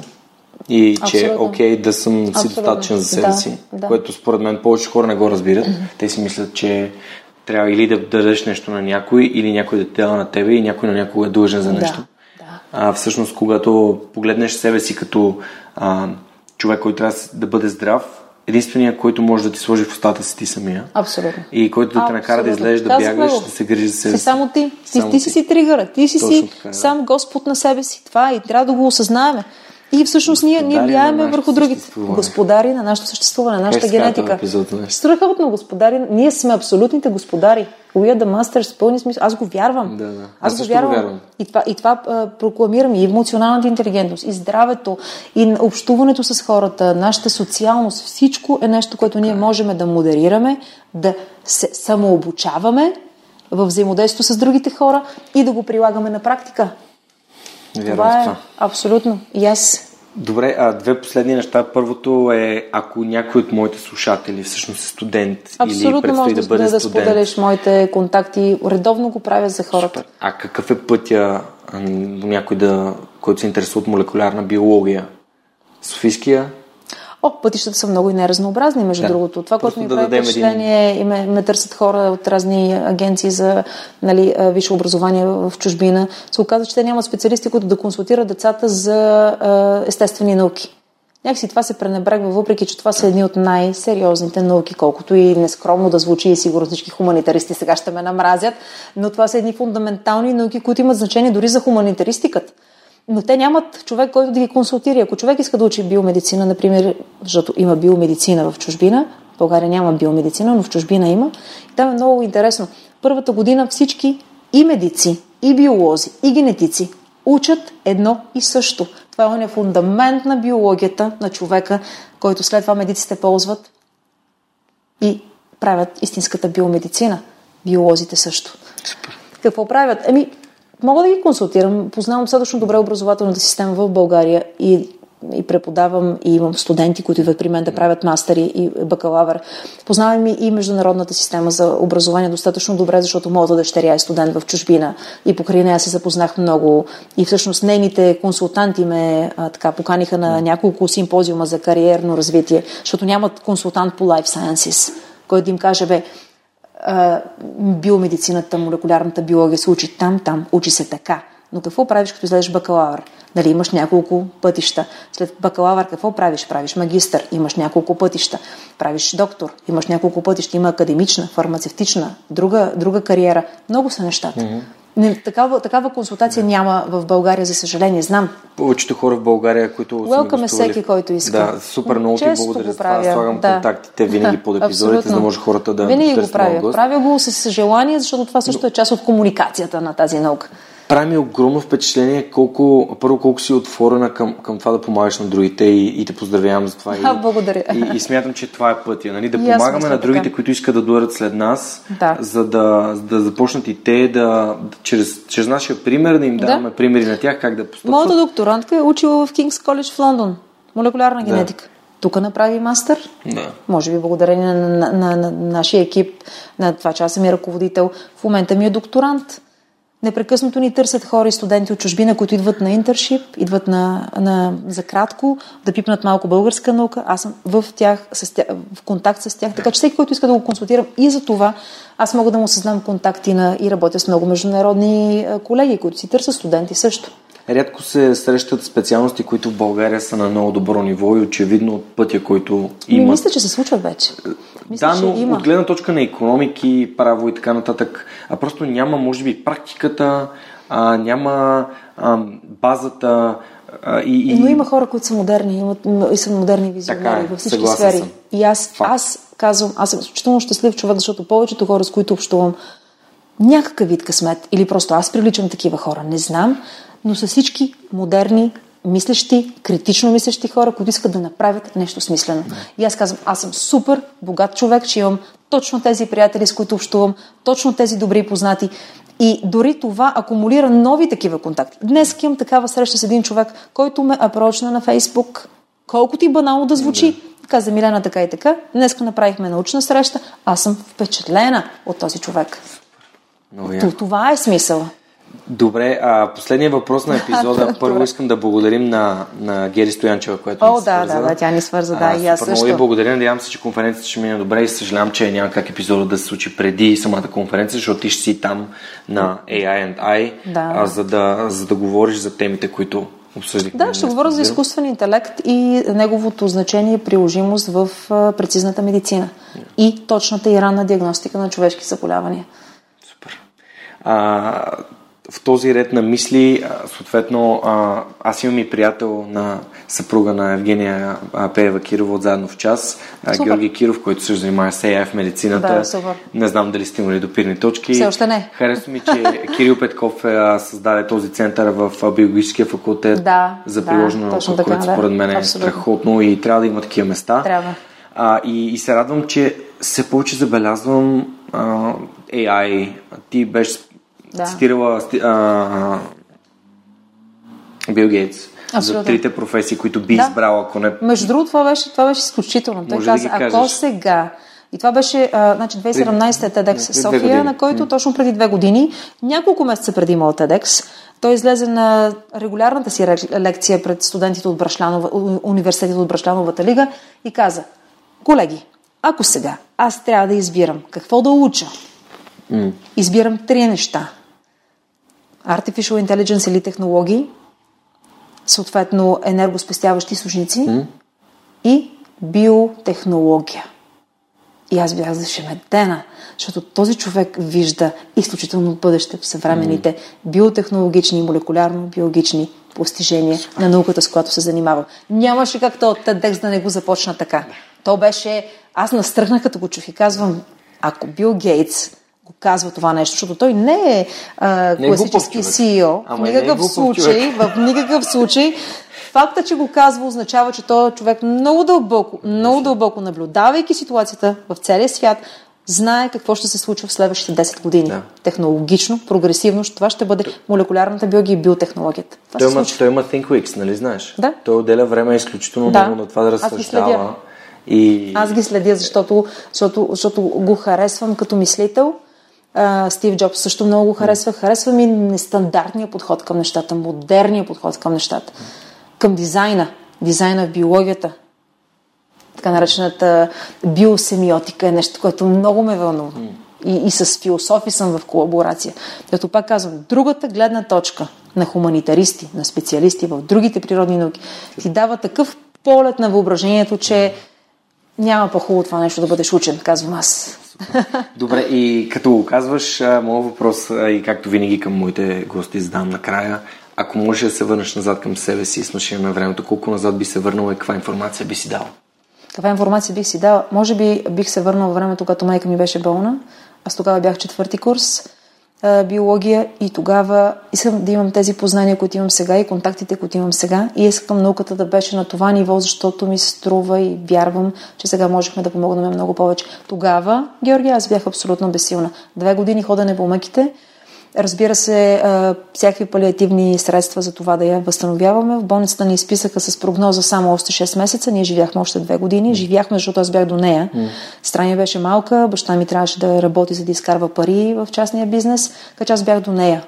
От първия момент, който диагностицираха до момента, в който се случи нейната смърт за мой най-голям ужас. И искам това време сега да бъде, да, да го върна и аз да имам тези познания и да мога да й помогна, защото това е смисъл. Тогава започна да работи с мозъчни тумори много сериозно. А, колаборирахме си с а, неврохирузи от Пирогов, все още сме в колаборация. Разбира се, един от тях ще говори на Artificial Intelligence. А, професор Габровски, с него започнахме работа още по глиобластома и аз тогава бях зверски концентрирана върху това да, да преборя тия клетки. Изолирах клетки от хистологични тумори, взети от пациенти, от неговата маса.